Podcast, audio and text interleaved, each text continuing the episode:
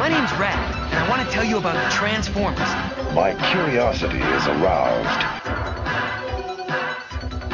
more than meets the eye.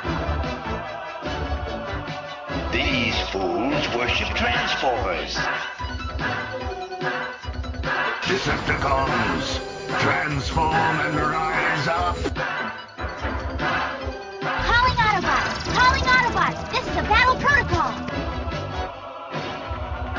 Robots with emotions. Robots who can die. The rest is silence. Hey guys, welcome back to another Matrixrific episode of Fanholes Transformers Tuesdays. Hey, what's up, guys? This is Derek, Derek WC. I'm going to be one of your hosts tonight, and I am joined tonight by one of my fellow Transformer enthusiasts. Why don't you give a shout out and let everybody know who's here tonight? What's up, Derek? It's Mike, and uh, we better do this podcast quick because we're being hunted by Kremzeek, Devourer of Souls. Kremzeek! I, I, I like how Kremzeek is like this annoying little shit in the cartoons, and most people like get annoyed by him. But in this, he's this grandiose afterlife deity. It's like waking up to find out, like, you know, oh, you know, you, you, you go to the afterlife, and then like ET is there, like shooting the shit with like, you know, Jar Jar Binks or whatever. You know, you're just like, oh my god. Oh, phone. But yeah, so what what we are here to do is wrap up our epic trilogy, and you know, as promised, the second part of it was like The Empire Strikes Back, and this part has tons and tons of Ewok shit in it, so it's going to be like Return of the Jedi. But what we are discussing tonight is G.I. Joe versus Transformers. This is going to be part three. So if you haven't listened to our first two episodes on it, just for quick reference, I, I suppose this is the point where I'm supposed to say stop listening now and go listen to episodes 13 and episode 22 of Transformers Tuesdays, and you'll be totally caught up and in the know on the first two trades or the first you know nine issues of GI Joe versus Transformers or Transformers versus GI Joe from IDW, and of course just a quick and dirty rundown for anybody who isn't going to do that and just wants to know what the hell we're talking about. This is a, I, I guess by this point it's kind of like a maxi series, you know, because it's it's gone from issue zero to issue 13, and we are wrapping up discussing issues 10 through 13 of Transformers versus GI Joe, and this is of course written by Tom Scioli and John Barber with the artwork from Tom Scioli, and uh, you know at a high level kind of you know rundown. This is again just pretty much Transformers versus GI Joe. This kind of crazy, high paced, you know, kind of canvas for Tom Scioli to to put down every kind of Jack Kirby esque idea that comes into his brain and kind of just pen it all on paper and and kind of takes the influence from you know all the different incarnations of GI Joe and Transformers as a property over the years and as toy lines and stuff. But I mean, this is pretty much like the the, the wrapping up like the final battle between you know I guess what they refer to as the Johto Bot team and the you know you know the the Kobarula or you know the the you know Decepticobra alliance or whatever you know so so these guys are finally facing off against one another in a in a kind of last run showdown. I, I feel like we kind of talked about some aspects of issue 10 already, but I mean it opens with Roadblock who is basically being forced into servitude for the, the, the what appears to be a victorious you know Decepticobra party where they've got all the Cobra people and they're surrounded by like you know the the fruits of victory where they're they're all eating and, and making a toast over this long you know giant kind of table and everything. And I guess the dreadnoks are sort of complaining that they've been relegated to the kids table because they have no manners which pretty much ties into their Larry Hama file cards how they're all basically you know, disgusting individuals who like, you know, it reminds me of like Zanzibar's file card, which is kind of funny because he's the one chastising like Torch or whatever. But like on Zanzibar's file card, it's basically like, you know, this is the type of guy who like, you know, eats one bite of like a six pack of chocolate covered donuts and sticks it back in the box and like pees all over the grape soda so the other dreadnoks hate him, you know, and stuff like that. And and of course I think I think we did mention how, you know, Roadblock does get away with tunnel rat and everything, but I guess in order to do that, it, it's kind of funny. Like you, you think like it was kind of obvious, but Roadblock actually poisons the food that he's feeding to Cobra, you know, and everything. So you've got these guys like blowing up like, you know, chunks of blood and lung or whatever they're they're, you know, vomiting out and stuff. Yeah, like holy shit, this. like Yeah. like torch torch shoots like a torrent of like you know blood or puke or whatever out. I mean, it reminds me of like, you know, watching like prison dramas like Oz, where they're like slowly feeding the one guy glass in his food, and eventually it, you know, inevitably like takes him out of the picture and, and, and you know, leads to him getting hospitalized and nearly killed and stuff like that. So it's like the same kind of basic idea, you know. And like, you know, what, what cracks me up though is I, I, I was thinking to myself, like Megatron kind of comes in and is like, what's all these, you know, what are all these festivities about and shit? And he ends up like, so basically going, well, we weren't invited, like, but here we go. Here's like a, a feast for kings or whatever. And there's this basically like this large silver dinner plate with a cover over it and everything. And, and he takes it off to reveal a G.I. Joe underneath that's bound up. And this is Skidmark who drives the vehicle, the Desert Fox. And I'm like just thinking to myself, oh, in a long-standing tradition, the vehicle driver gets a big bite taken out of him by Megatron and killed. so I'm like, it's always the poor vehicle drivers that are like the first to get blown He away said it was these. he, it was he, he was he part of Battle Force 2000 or I don't, you know, I don't think so. The de- well, I don't know. I, I don't think he is. I, I'm honestly, I'm not really familiar with the character. I don't really know what the Desert Fox is. I feel like it's way after my GI Joe time or whatever. but like, all I knew was like, oh, dude drives a vehicle. Like, so it kind of reminded me of how like all these poor vehicle guys got, you know, shot by the Saw Viper and Well, stuff. And, Well, well, uh, uh, uh, it it appeals to my my my favorite trope of someone who has a stupid name dying. So like, yeah, like Skid, your name's Skidmark. Like, yeah, you should just die. Like, okay, yeah, yeah, and, and you know, but but and then I I think what I kind of got a kick out of in that tenth issue too is how they sort of played on your expectations with you know you, you know the typical GI Joe trope. You know, they have those PSA ads and everything at the end where they're like, you know, and knowing is half the battle. You know, GI Joe, and instead like you know, they, Roadblock and Tunnel Rat have this kind of exchange where it's like, you know, oh, we're never going to be able to beat these guys, and it's like, no, you gotta, you know, you gotta buck up, and you know, we're going to go to this, you know, secret hideaway, and you know, with Autobots and the Joes together, like we can, we can make a difference. And I think, I think it's Tunnel Rat who mutters to himself, you know, denial is half the battle, you know, so I kind of got a kick out of that. yeah, I liked that too.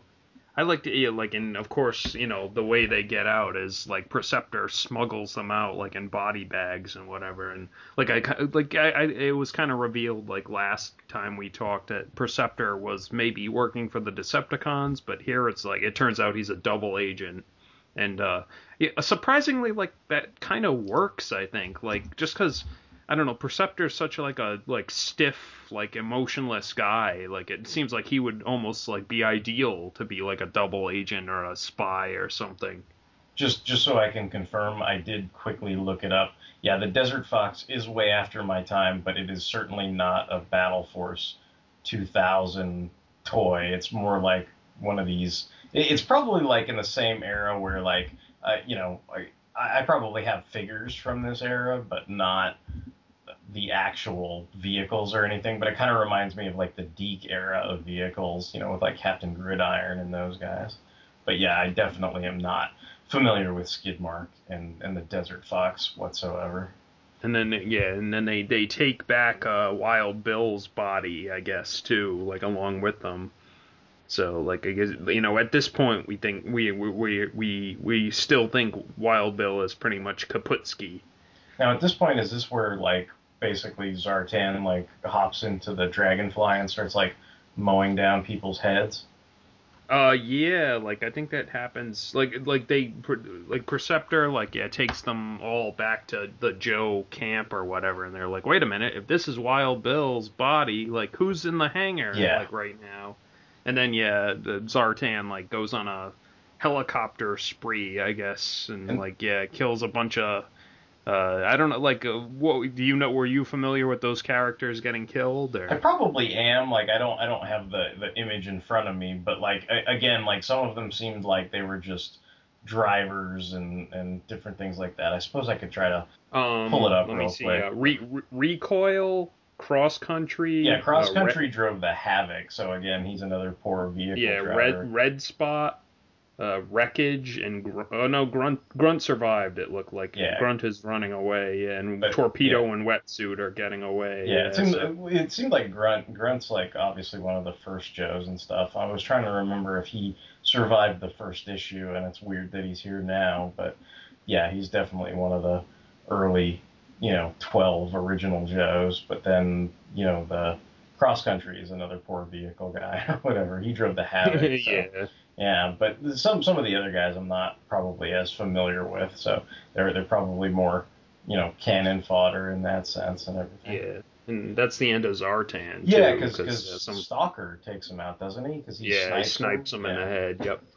And then uh, later on in the issue, we get like Snake Eyes. I guess re- like fighting. I don't. There's a couple like large panels of Snake Eyes and Storm Shadow fighting uh, atop like that Koburu Ru Ru Ru Ru Ru La whatever monster or or I don't know like one of those like Cybertronian like uh, towers or something with this and one of the snake monsters is also like crawling on it and grabbing onto like Snake Eyes' leg.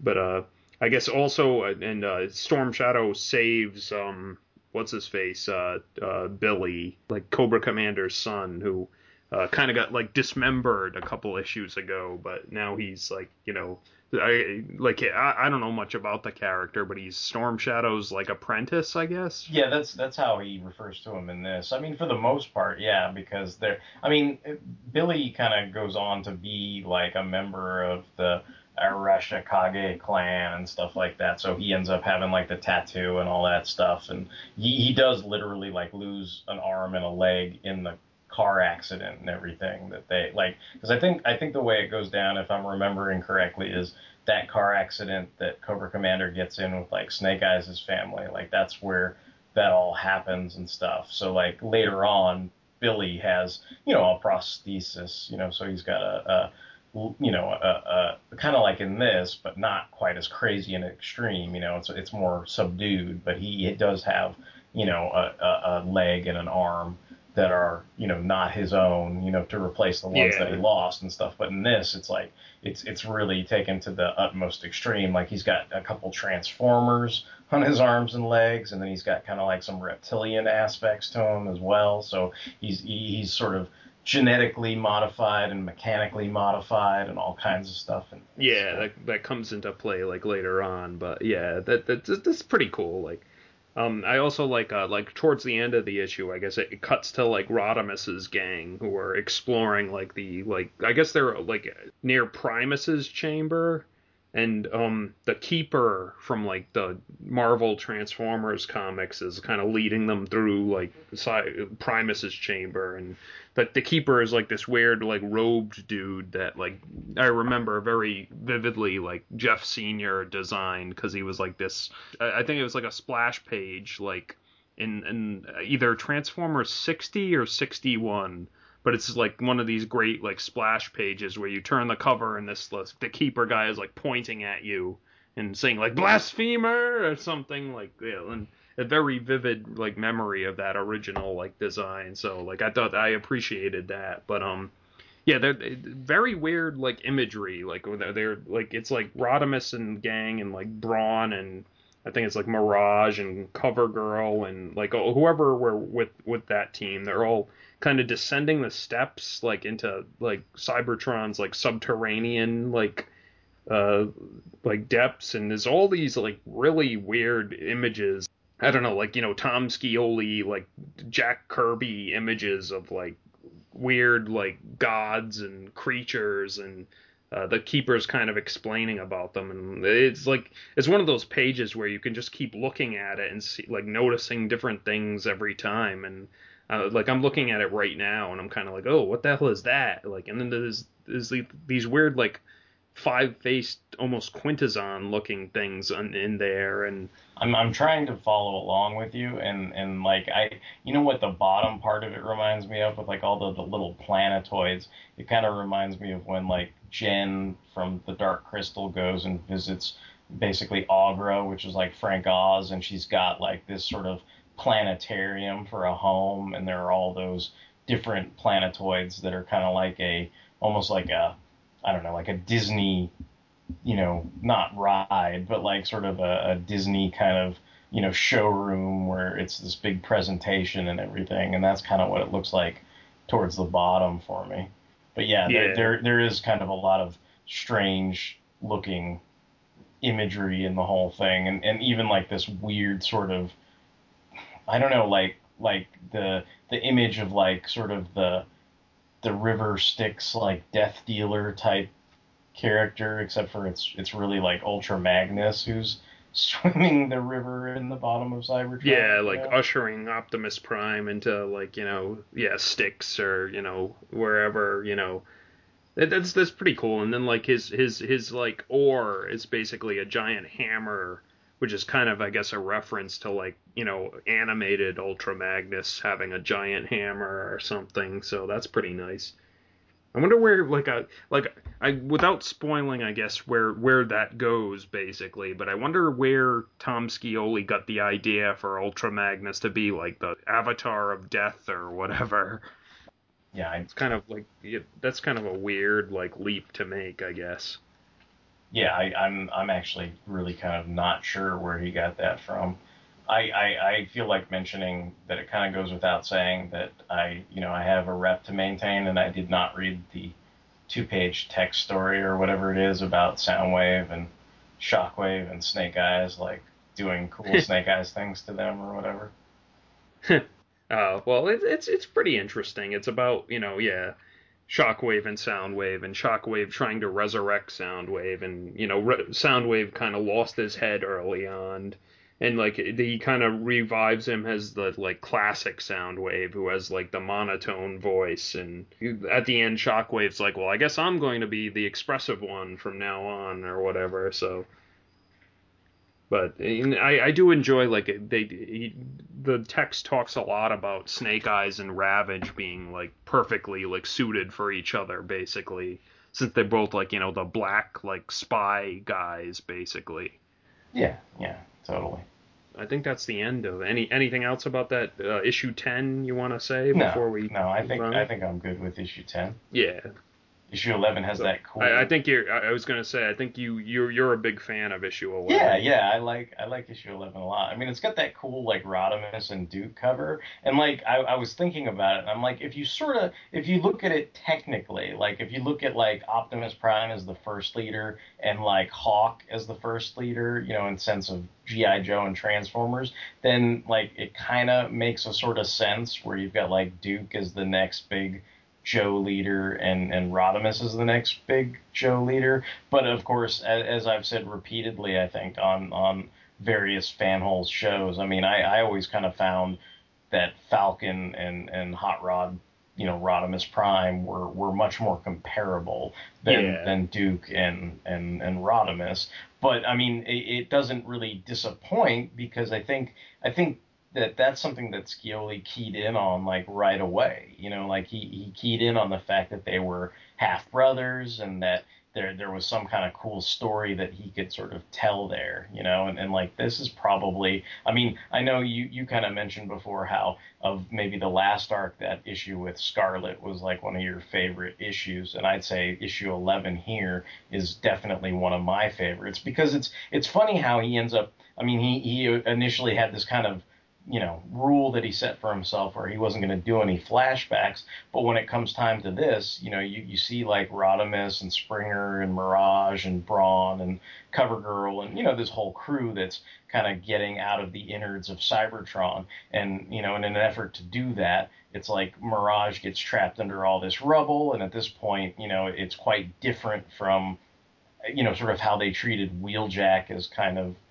something to be dissected or something that might have been an enemy combatant, you know, without any kind of, you know, regard for his existence. But in this case, you know, Duke's like, I don't leave anybody behind, you know, and, and so, you know, and, and, and then because of that, it's like Duke ends up being on the reverse end of that where they're sort of, you know, trailing off into the sky and Springer's got Mirage and, Duke is basically trying to use his harpoon gun and it jams up and then you have this like sort of epic moment where you know it's funny because in the commentary they basically describe it as you know oh it, you know he had to reproduce the whole you know fuck you Dillon you know, bro fist shake from Predator. yeah. And that's basically like what happens. Like Falcon does this whole like super awesome like bungee jump of death from Springer and he reaches out and like grabs, you know, his his brother's arm and everything and and they have that whole, you know, fuck you Dillon moment.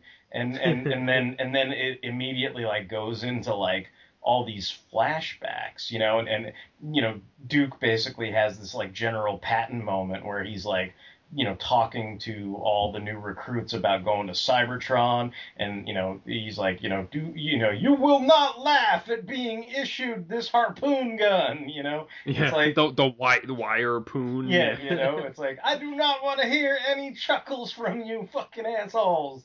You know, this will save your goddamn life, you know, and all this stuff. So it's like it's it's a good scene and everything, and and of course, as part of the new recruits, of course, you've got you know Falcon there and and and then there's some like funny moments where like they they kind of do the whole like he, he's got this kind of long like kiss rocker hair or whatever and they end up shaving it but then the joke's on him because when he comes out it's like you got like Big Lob and Outback and all these like Joes from like maybe the fifth series that have all these kind of wacky ass hairdos and he's kind of like haha little bro like you know, we, we don't really have a, a, dress code or anything. But, yeah, you know. they chopped it for no reason. Yeah. Yeah, and and like this is, you know, this is probably the the best thing. And and there's these things where, you know, they're they're kind of going through some of the same training scenarios that are maybe standard in all kinds of military movies, but it's also kind of reminiscent of GI Joe the movie because you've got the characters that you have on the the panel where where it's like Big Lob and also, you know, Tunnel Rat and and and you know Falcon and all these guys and everything, and and you know even the the sequence where like he's making out with the girl where they're on guard duty. I mean, it's not Jinx, but you know, it's it's kind of the same idea. It's like he's he's being the the Don Johnson ladies man, and and you know Duke's kind of you know making him look bad, and then and then they have this kind of like Battlestar Galactica. Well, I guess Battlestar Galactica reimagining like boxing match or whatever, where they they just have to hash out all their their sort of bullshit with one another, you know, all their pent up, you know, kind of frustrations and, and, and issues with one another. And it's like they all kind of go through that. And, you know, I, I think even Barber and Scioli kind of talk about this in the commentary, but it, it's, it's kind of hard to see, you know, like to some people, it's like Duke's doing this because he loves his little brother. Do you know what I mean? It's kind of like that whole tough love type thing, and they're they're literally like beating the shit out of each other,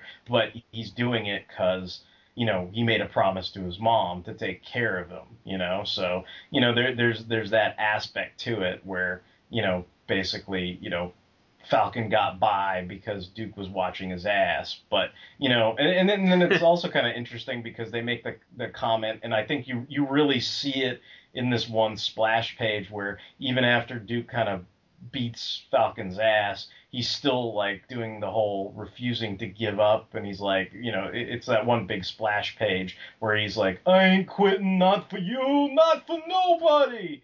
And it's like, yeah. it's basically like very much like, they, they, I mean, you can see it in the in the splash page, but they even mention it in the commentary, so you know you're not going crazy. Where it's like, oh, this is very much trying to emulate like Sylvester Stallone, you know, and, and, and even Yeah. Arnold Schwarzenegger to a degree, you know, that there are these these you know gigantic personalities, you know, I- there I like on when, the splash uh, page. I like when Duke calls him Little Mac. Like that made me crack crack up. Like from Punch Out. Yeah. But yeah, that's definitely my. I mean, it, it is my favorite, you know, kind of story of the bunch because I think I think just like you know seeing like Rodimus Prime, I mean, I, I'd be hard pressed to tell you that you know Falcon i- is not my my favorite character in all of GI Joe. You know, so it's like it's cool to see the the relationship there and and and basically you know it, it, just basically tells you in a heartbeat of this this daring rescue like all the backstory there is between these two brothers you know? So that's that's Yeah. pretty cool. And then i think uh, i'm gonna say i was right motherfuckers because at the end of it cybertron pretty much turns into like a, a kind of sun sucking primus i guess. Yeah, like I- really like that idea. Like I've always, I kind of, I think I mentioned it last time we talked about this, but I always kind of thought it would be cool, like a nice twist, like one time if like Primus was like the bad guy, like instead of Unicron, basically. And I guess maybe it's because like Megatron sort of corrupted the planet or something, but you know, in Regeneration One, almost kind of went in that direction, but they kind of like they shied away from it at the end. But like, yeah, I think that's really cool. Like that Primus is like gonna, it's like Primus is gonna eat the sun. Like, uh oh, like that's not good. Like, uh oh. yeah, it's definitely not looking good for our solar system because it looks like the Earth was screwed and now the sun's going to be screwed as well. So, and I, I remember having the thought where I'm like, man, if they like snuff out the sun, I, I know you're not supposed to think about things like super scientifically in a in a Jack Kirby inspired Tom Scioli thing. It's just supposed to be like the imagination of a kid. But I, I always remember, you know, even even when my mom told me when I was little, you know, someday the sun's gonna like snuff out and not be around anymore. Like it, it freaked me out because I was like, wait a minute. yeah, I mean, there's the possibility that the sun won't be there anymore, you know. So it's like just that notion. I think is very sort of harrowing and everything. So it's Yeah, it's the- a pretty decent cliffhanger to leave leave the story on. yeah, it's kind of like the end of the universe, basically. Yeah, so. The only other thing I'll say about this issue is at least the headman didn't show up and like offer Falcon some drugs or something. Take it. I know you're hurting. If you join my team, you can take all you want, anytime. What do you say? What do I say?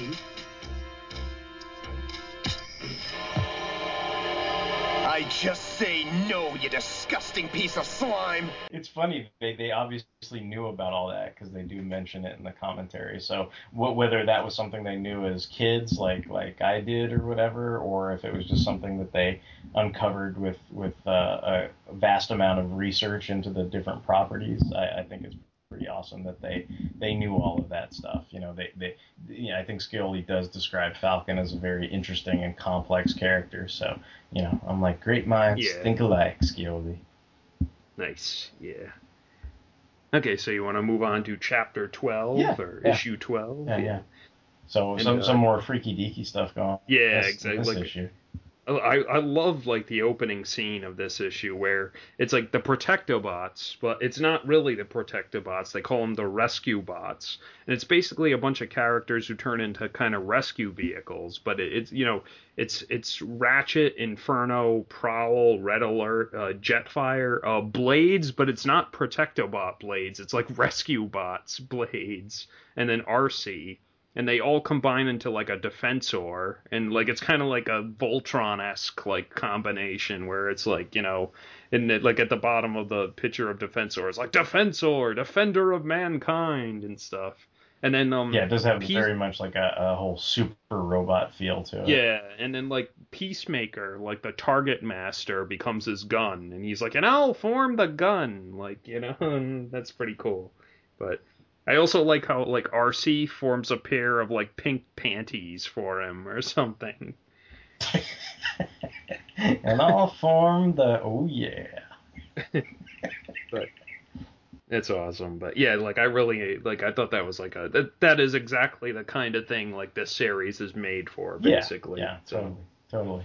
Did you? I mean, I don't know. I, I, I think the the following stuff where Doc is giving Wild Bill an autopsy was kind of it.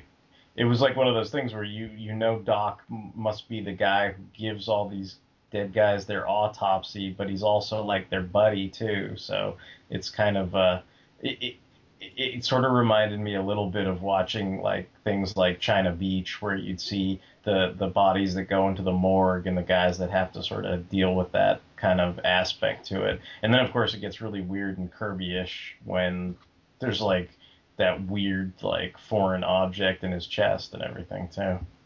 Yeah, that was kind of yeah, that was very yeah sad, and like it, it's kind of weird because uh, like I know like I've never read it, but I know like Doc died like in the comics and stuff, like in the Marvel comics Yeah, or yeah. whatever. So it's kind of like I guess the tables are kind of turned here basically. Yeah, yeah, yeah. He gets. But- Yeah, I, I always felt bad for Doc. That's why everybody like freaks out because that was always a big deal. At least for me, reading that issue where he gets because he's climbing up the hill and then he climbs up right into the barrel of a gun and then he just the next scene his body's like, you know, it just falls to the the bottom of this pit that Cobra Commander stuck all these Joes in and everything, and then everybody's like freaking out where they're like, "You popped caps on the Doc," and everybody's Yeah, like, that's yeah, yeah. You all, you've said that Yeah. several times, and I was like, oh, that's what that refers yeah, to. Like, yeah, okay, yeah. okay, So like, it, it- I don't know. To me, it was always like I, that. That was always a huge moment where you're just like, oh man, you you shot the medic in the face. You know, like you you are. was that was that like the infamous like Saw Viper yeah, issue yeah. or yeah?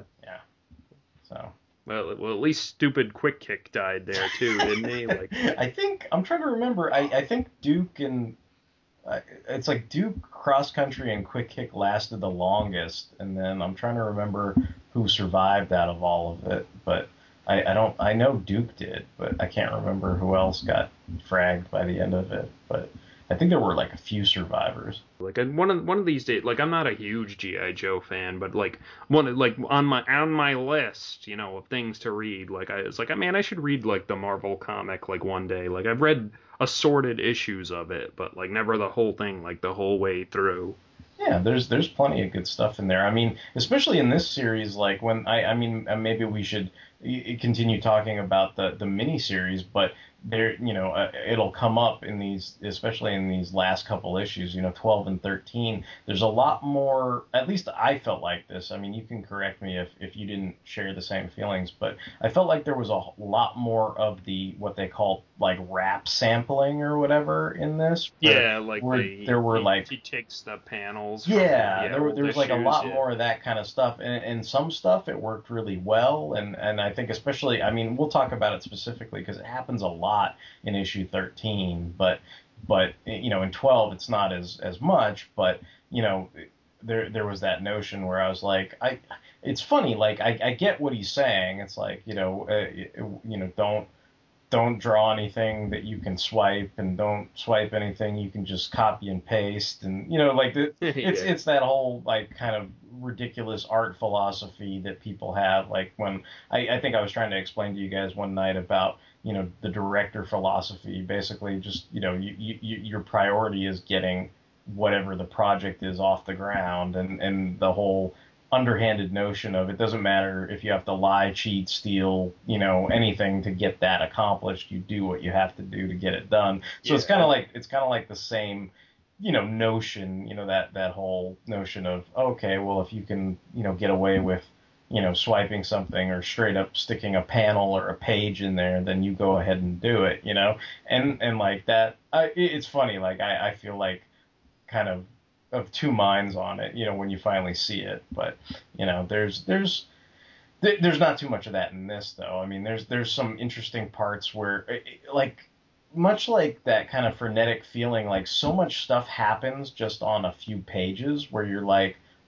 so the original Cobra Commander is now revived and back to life, and you see in the background like Fred Seven, like the the the interim replacement Cobra Commander is impaled on a stick in the back, and it's almost like when did you know, it, it, it's it like, happened like there was a whole thing like in between panels. yeah, you know, and it's like it's like it's kind of crazy because you you think like if you don't know too much about it, like it, it's just relegated to you know, and it's like something that he understood completely. You know what I mean? Like you could tell from the commentary, he got it. He got why that it was, was here's, cool. a, here's another like thing I can ask you about like the original GI Joe comic because he says like you know man Fred like lasted a long time like how long did Fred- Fred, was Fred, Fred Cobra Well, Commander? Fred was in some of the like, cause basically around issue, I want to say 55, like Destro and Cobra Commander like go on the run after a big battle with the Pit, and then towards the end of that arc, you know, Destro and Cobra Commander go their separate ways. So around like I, I want to say like issue 58 or 59, uh, Cobra Commander, who looks like this like sacre blue French guy because of his disguise. He's got like this goofy like beret on and this mustache and these John Lennon glasses and everything. And that's why they were saying like everybody was disappointed with like all the you know uncovering mask reveals or whatever. But like so so he ends up finally seeing like you know oh Billy's alive and he's okay and and this and that and and when he's final because it, it seems like at first it's like Fred and Raptor, uh, you know, the lamest Cobra guy ever, or like holed up in this garage, and they're like, well, one day when Cobra Commander comes back, and you know, because basically Serpentor demoted us to this garage, you know, and he doesn't think much of us because Raptor's a fucking nutcase, and I'm just this low rent mechanic guy who like you know sticks a toothpick in his mouth all the time and thinks he's cool, but he's not really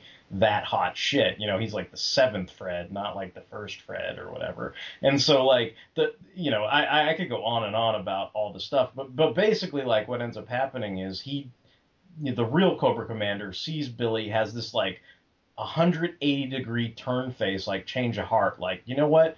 I'm not going to try to rule the world anymore. I'm going to try to get back in good graces with my son. Like, I'm going to make this new effort. I'm going to turn a new leaf. Like, and Fred just is like, what? Like, you're not going to be Cobra Commander? Like, you're not going to hook us up and, you know, overthrow Serpentor and all this other shit? It's like, I fucking had plastic surgery on my face for you. Like I did all this fucking shit for you and you're and basically like it's like a rage killing and he just like guns down Cobra Commander in the back. And by that point he's already, you know, designed like the stupid fucking Cobra Pogo and the the armor and everything for him because for a while the real Cobra Commander wore that suit of armor for a couple issues, you know. And then and then it's this pretty cool scene where he's like holding the helmet almost like juggling it in his hand and he's kind of like the great thing about this armor anybody can be inside. So like from about the 50s all the way to about i want to say like issue 100 was where cobra commander came back like the real cobra commander and he he basically it's like fred and mindbender and everybody who sort of sided with that Fred version of Cobra Commander that wasn't like all too important, like Raptor and those guys. Like there was a shitload of them in this like abandoned freighter ship or whatever. And I think by the end of it, like Cobra Commander just says "fuck all you assholes" and he like buries them all alive in that freighter or whatever. But I mean, literally, like I mean, like I just said, like forty something issues. Yeah, like, that's that a, that's a around. huge So- chunk so- of comic book Yeah, time. I mean, yeah. he was around for years. You know, lit, like like literally. So yeah. Yeah, that's interesting. Like like like I said, stuff like that makes me want to like read all this stuff basically, like that I'm not familiar with. But yeah, but anyway, uh, like moving on.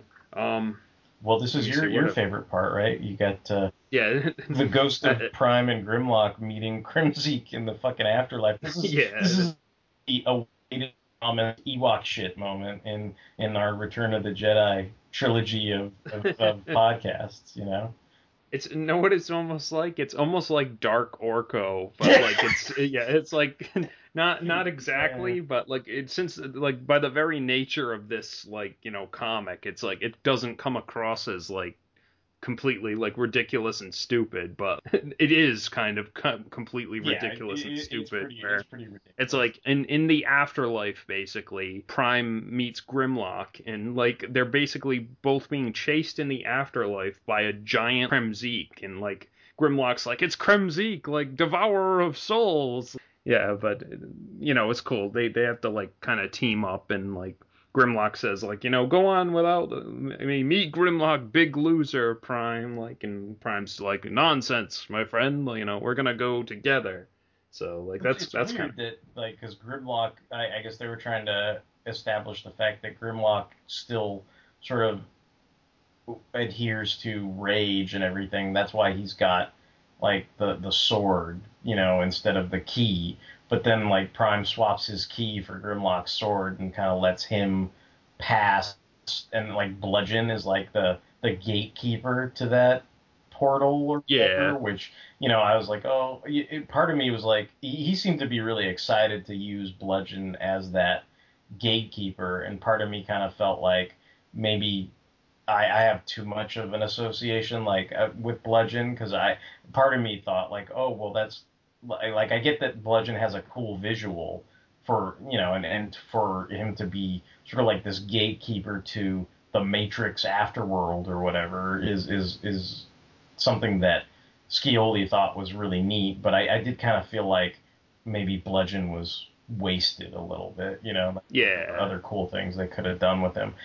Can I just talk about the whole like Serpentress Cobra Commander reunion and, and how they unmask and make out with each other? Man, that is like you know what that's like for me. Remember when I talked about how like like Sharon Ventura and and and Ben Grimm in like the super spiky thing and then the lumpy thing mode like started like making out with each other and I was just like I don't want to see that like like let me close my eyes or whatever like this is the same thing because Cobra Commander's unmasking is like it's like he's sort of influenced by the unmasking in GI Joe the movie where he's you know I was once a man yes oh yes. And he's this weird ugly like almost V like lizard and and Baroness. It's like they, they you know she doesn't quite look that bad but it's the idea that you know she was wearing her glasses when an explosion went off in her face so you can see like the the indents on the bottom of her eyes and then you know they tried to replicate that weird color pattern from the original GI Joe comics that was just an accident but use it as like you know damage on the Yeah, face, scarring, scarring yeah. or something. But yeah it, it's definitely one of those sequences where I'm just like one I guess if you're a longtime GI Joe fan you you feel sort of like there's this betrayal by Baroness from Destro where you're just kind of like well wait a minute like you're supposed to be with Destro, you little fucking minx, you know. And then and then the other thing, then then you also have that weird feeling of this is icky, like a, a, a reptilian thing is kissing a battle damaged, like scarred faced, burnt woman face, and like like ah, this is this makes me feel weird.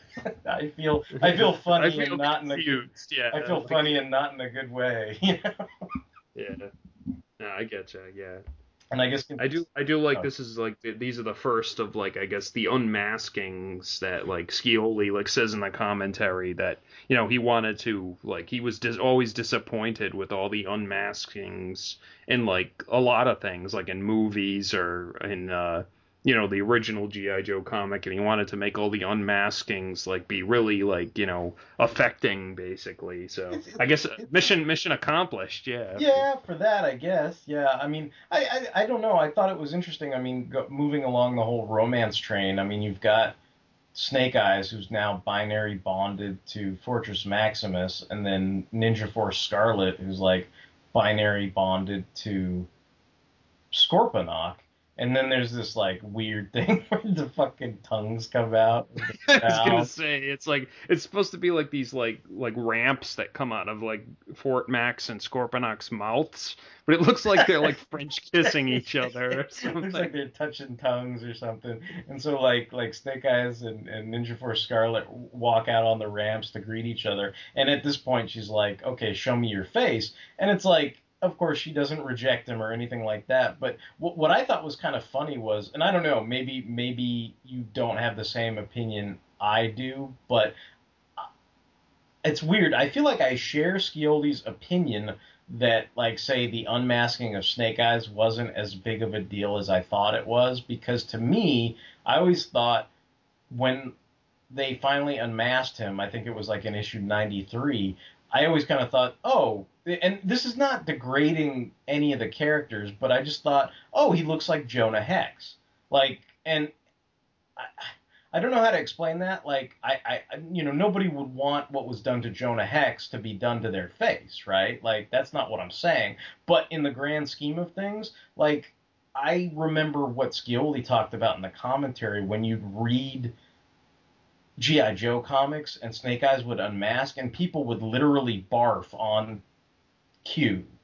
Like they would literally barf. So I I kind of I mean I, without knowing what it was, like you know it's always like what you don't know is like scarier and freakier than what you do know type thing. But I mean, I think if I if I had to nail it down, what I expected Snake Eyes to look like is what Spawn looked like when he took off his mask. Like his entire face was charred beyond recognition and kind of like like Deadpool almost. yes yeah like just- deadpool yeah. or spawn like i expected snake eyes to look like that like just totally like you know freddy krueger mangled what whatever comparison you want to make. And when i saw that he kind of looked like jonah hex it wasn't so much like oh well you know the, like that's great and thumbs up but it was more like kind of like you were like well wait i expected it to be a lot worse than that. And and what i think is interesting is i, I think he kind of faithfully replicates what was done in GI Joe 93 in that splash page, you know, the the whole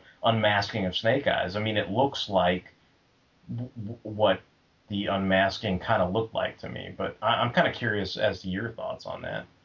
Like I, I had seen a panel like where where Snake Eyes originally unmasked, and I, I also had the same thought where I was like, oh, he's got like the Jonah Hex like bulgy eye and the like skin flap or whatever. But like when I saw this in the comic, I was like, oh, I guess it's a little different. I guess I think it's a little more like like the damage is a lot worse i think in this comic basically like it's it's like a it's like someone took like a shovel to like like took a like or like an ice cream scoop or something and scooped out a huge chunk of like the side of snake eyes' face in this comic so like, more almost, like, more like Harvey Dent and Yeah. Than Jonah Hex per se, something like that. Yeah, like like like I feel like like it seemed like in the original like image he still had like some skin on that side, but this one it looks like yeah, it's like he's got a huge like gouge of like flesh taken out along with you know whatever else, and he's got like you know the bulging like eye or whatever too. So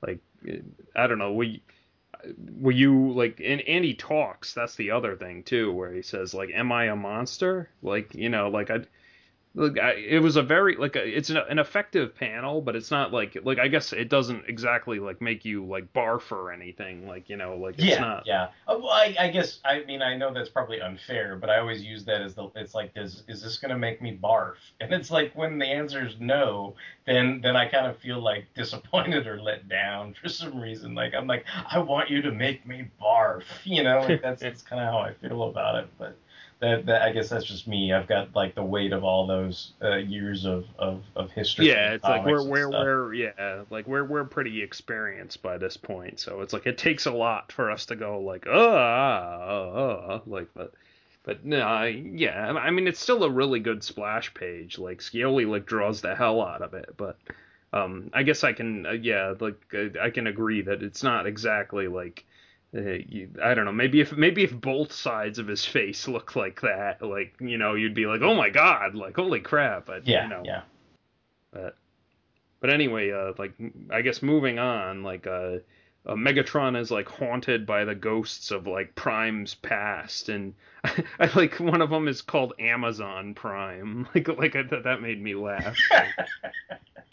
He's like he's like till all are one and with free shipping. I love you, Amazon Prime. I guess this is a kind of like I we were kind of like joking with Justin like that. We're like, oh, you probably wouldn't like this. Like Grimlock gets kind of like punked out in this series and stuff. But I guess like Grimlock kind of gets a way to like strike back like at Megatron here, where he kind of like since Optimus like kind of traded places with him and like admitted him into the let him go into the Matrix or whatever. like Grimlock just instead of like you know finding what you would think is like you you you enter the afterlife and you go and find peace or whatever, but Grimlock just uses it to attack Megatron from like within basically. Well, yeah, he's And- like he's like a vengeful ghost, and he possesses Megatron's Tyrannosaur arm, and basically has it attack him all kind of Evil Dead style, pretty much. Yeah, You know. So, like I think that's a like a tiny bit of I guess redemption basically for Grimlock as far as you know he doesn't get to be he doesn't have to be completely like punked out. So I, I don't know if you can tell by my avatar, but I mean, I really like the moment after they managed to get Metroplex to transform back into his Titan robot mode, and then there's this cool splash with basically like the entirety of what you call like the Jotobot alliance, you know, and you've got, you know, Duke and Falcon right up front at the the center,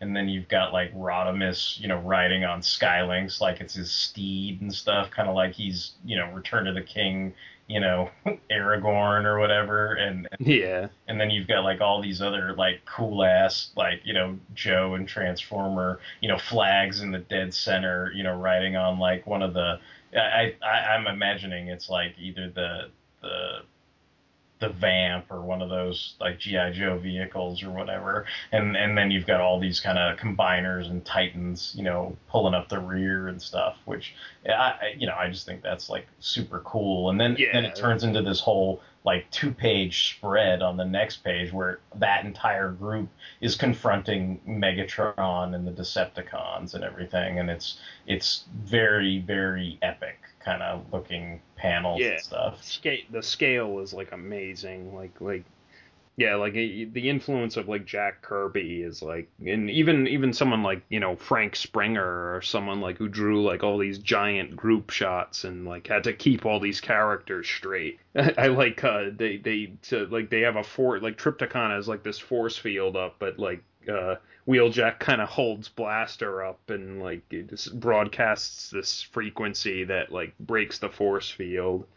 And then um yeah the the fight is on and uh yeah I, I I love like you said like Rodimus is kind of riding Skylynx and like I don't know this is like th- this tiny shot of him like riding Skylynx into battle against Trypticon that I think is kind of funny. Yeah, yeah. Yeah. You, you know what else I liked is I like how like General Flagg's like be a man, Metroplex, stop being a sissy bitch and transform. You know, like Yeah. like all that kind of stuff was was good stuff. Getting into that that whole big fight and spread and everything. And and like I did kind of find it like even in that those panels that you're talking about, I, I found it was like pretty awesome how you know the blaster ejects all the cassettes, but then like it's like what is it now like this is the part like i sort of missed that i i, I don't know if i completely understand how this happened or transpired but now like what the ghost of wild bill is writing you know the the cassettes and stuff. Well, it's like I guess I guess that like at the end of that autopsy scene that we discussed earlier, like Wild Bill like kind of wakes up and it turns out that like that techno core that Perceptor implanted in him like actually worked. So now he's kind of like a, like he's been resurrected as like a like techno being or something. So yeah, he's like he's riding Ramhorn into battle basically in one panel. And then uh, I like uh, when the Metroplex like punches a hole in Trypticon, and then like people like enter Trypticon through Metroplex's fist, and they're like Yoto, Joto, Bato. Like, yeah yeah and then you've got like the whole i guess megatron is getting bombarded with all those green bombs and then that kind of puts cobra commander the original cobra commander in a strong bargaining position and everything like that. So he, basically like kind of twists Megatron's arm into making him Lord of Mars. You know, it's like it's funny how like it's like it's like it kind of reminds me of like those old kind of things. It's almost like you know Lex Luthor having the conversation with General Zod, and it's like Lex Luthor, ruler of Australia, you know, do your thing, you know. And this kind of reminds me of the same thing. It's like, oh, fine, fine, you know, Cobra Commander, Lord of Mars, get this fucking plant shit off me, like now, you know. So it, it was pretty cool seeing. What's uh? I, I know he talks about it in the the commentary, but what's that like sort of vehicle that like It's- uh, it's the- helps Defensor? It's the bridge layer. It's like the lame. Well, it's not lame in terms of like army stuff because you'd actually need it, you know. But it's like I think for like maybe the imagination of a little kid, it's like you know basically if you're a lame little kid and you don't appreciate the fact that in in a war zone you're not gonna you know basically some of the first things to go that people shoot down or bridges and infrastructure and all this other stuff. So you'd actually have like military vehicles that basically like the whole purpose of that bridge layer was you know it's a tank that rides in and then what it's supposed to do is manufacture a bridge when there's like a ravine or a cavern and the nat you know whatever the the natural infrastructure of an existing bridge is probably blown away or just doesn't exist because the terrain you're on is so treacherous you know? So basically the idea is oh you know we could sick like 500 tanks on cobra but because there's all this rocky terrain, like we can't do it. Well, with the bridge layer there, we can make a bridge. The tanks can drive over the rocky terrain, and they can all attack Cobra and Yojo. The day is saved. But in this case, like I guess the idea is it's being used as a I'm trying to think of the right word to describe it. It's basically being used as as kind of like a crutch for Defensor because he can't lift up his his peacemaker cannon and so it basically instead of you know making a bridge it basically is just the bridge is ended up being standed erect and it basically holds the the cannon secure in place so he can shoot your on in face and stuff Poor Defensor. He's like, no harm must come to the human. I just take it out of your hands, Defensor. So, you know, of course, the lame ass crystal ball is here to deliver the wonderful news that French kissing gets you pregnant, apparently, because that French kiss, uh, we can see in Crystal Ball's little ball that Serpentoress, Baroness, whatever, will give birth to a bouncing, creepy ass, green, multi eyed lizard baby or whatever the fuck. So I was like, wow. I was like, yeah, I guess is is that supposed to be Serpent Serpentor? I guess. I, I it seems like uh, it seems like it seems like Baroness and Cobra Commander French Kiss that got her pregnant, and then now it, it, it's like it's like he's Serpentor, but he's got the the multi eyes of Cobra Commander after he got sh- shot in the face with the spores from Cobra-La, because he's got all those he's got like Oh, those yeah. six eyes and everything. So it seems to be like a sort of merger of you know, obviously different aspects. But yeah, they they you know, they're, they're like he's got his father's eyes. You know. What was um maybe you know, but I can't rem- recall. What was the deal with like Crystal Ball? Like was was this file card like written by someone famous or something or like I know there was some kind of like deal with his file card or Hmm. I forgot like I I want to say it's almost like like Stephen King or something like wrote Crystal Ball's like file card or it was something ridiculous. I Huh. don't know what, but I don't I, I don't know. I'll, I'll have to look it up. But like I, I always remember there being some kind of story about Crystal Ball like I'm I'm curious now, but I don't I don't remember. Let me see. Crystal Ball, GI Joe. I know it was it was something I read in like Toy Fair like way back in the day where it's like something crazy like Joepedia. I wonder if that has anything. I don't know maybe I'm crazy and I'm I'm just imagining it but Trivia: Crystal Ball is almost universally considered the most disliked figures. Fans hate this guy. well, I guess I'm like everybody else. Uh, was the peg warmer of the 1987 assortments to the extent that he was still on some store shelves as late as 1990. Oh, here it is. So you're not crazy. Developed at the suggestion of Stephen King's son, yeah who was a G.I. Oh, okay. Joe fan and wanted a magician on the team. Depending on how the story is told, either King or his son Owen created Crystal Ball and wrote the file card. Crystal Ball's biographical information is a parody of Owen King's own history. Wow. Sorry, Owen King, man. That Crystal Ball sucks. it's like it, like Crystal Ball is like universally loathed by everyone. Like and then the wiki says like especially by Derek Craig. Like, yeah, you you went in there and made some edits, you know. yeah. Everyone but Stephen King and Stephen King's son. Like, Like, did, like Stephen Crystal- King's son write the file card for Psych Out too? Because he sucks too. Yeah. Eh. Okay. Well, I'm I'm glad I'm not crazy and I wasn't recalling something else. so- No, no, no. I just I I didn't. That was not. I I can't remember if I'd ever heard that before, but it's nothing that I immediately remembered. But I'm glad we stopped to look it up for a sec. Cool. So you want to move on to the final issue? Yeah, yeah. I I love the cover for this. It's the Bumblebee and Optimus Prime, like you know, Oh, yeah, folding, folding the American flag. flag. I I think that's a really cool image. Yeah. Very much so. But there's some crazy shit happening on the first few pages, like just you know, man, this that that first like splash page, like the scale is like awesome, like the it's like Starscream, like this uplit shot of Starscream, and like there's so much going on in it, basically, where like it, it's it's shot from like I guess ground level, where it's like Snake Eyes and Jinx and like Hawk and Duke are all trying to shoot Star up at Starscream, and he's kind of like towering over them. And then like he in the next page he like transforms, and like half of them are all like hanging off him as he like flies into the air.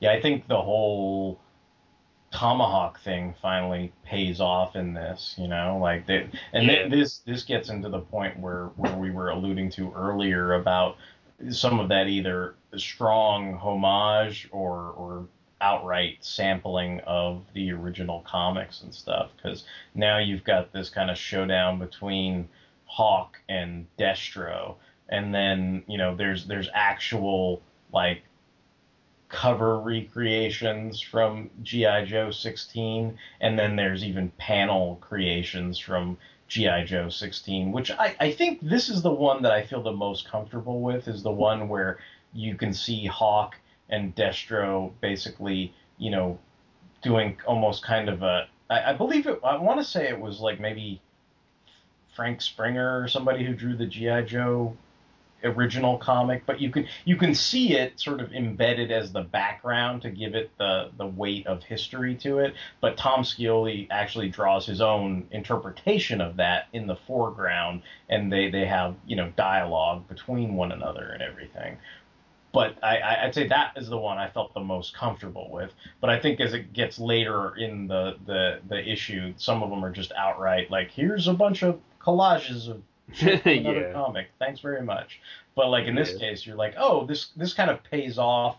I, I feel like this battle pays off any effort you expended to read the sort of Viking Scottish backstory issue where he, he delved into the sort of almost you know 2001 style history of you know the Transformers coming to Earth and that's how that made Destro this you know war profiteer that he is today and and how you know Hawk's ancestry is is very much in, intertwined with you know Vikings and sail ships and all that other kind of stuff. And and you you get the idea in that that the tomahawk is to play some special role. And and here it does in the final confrontation pretty much. Although it, it's interesting how they sort of reverse things. It's like Baroness is riding atop Laserbeak and and sends out kind of a Serpentor style snake cobra staff.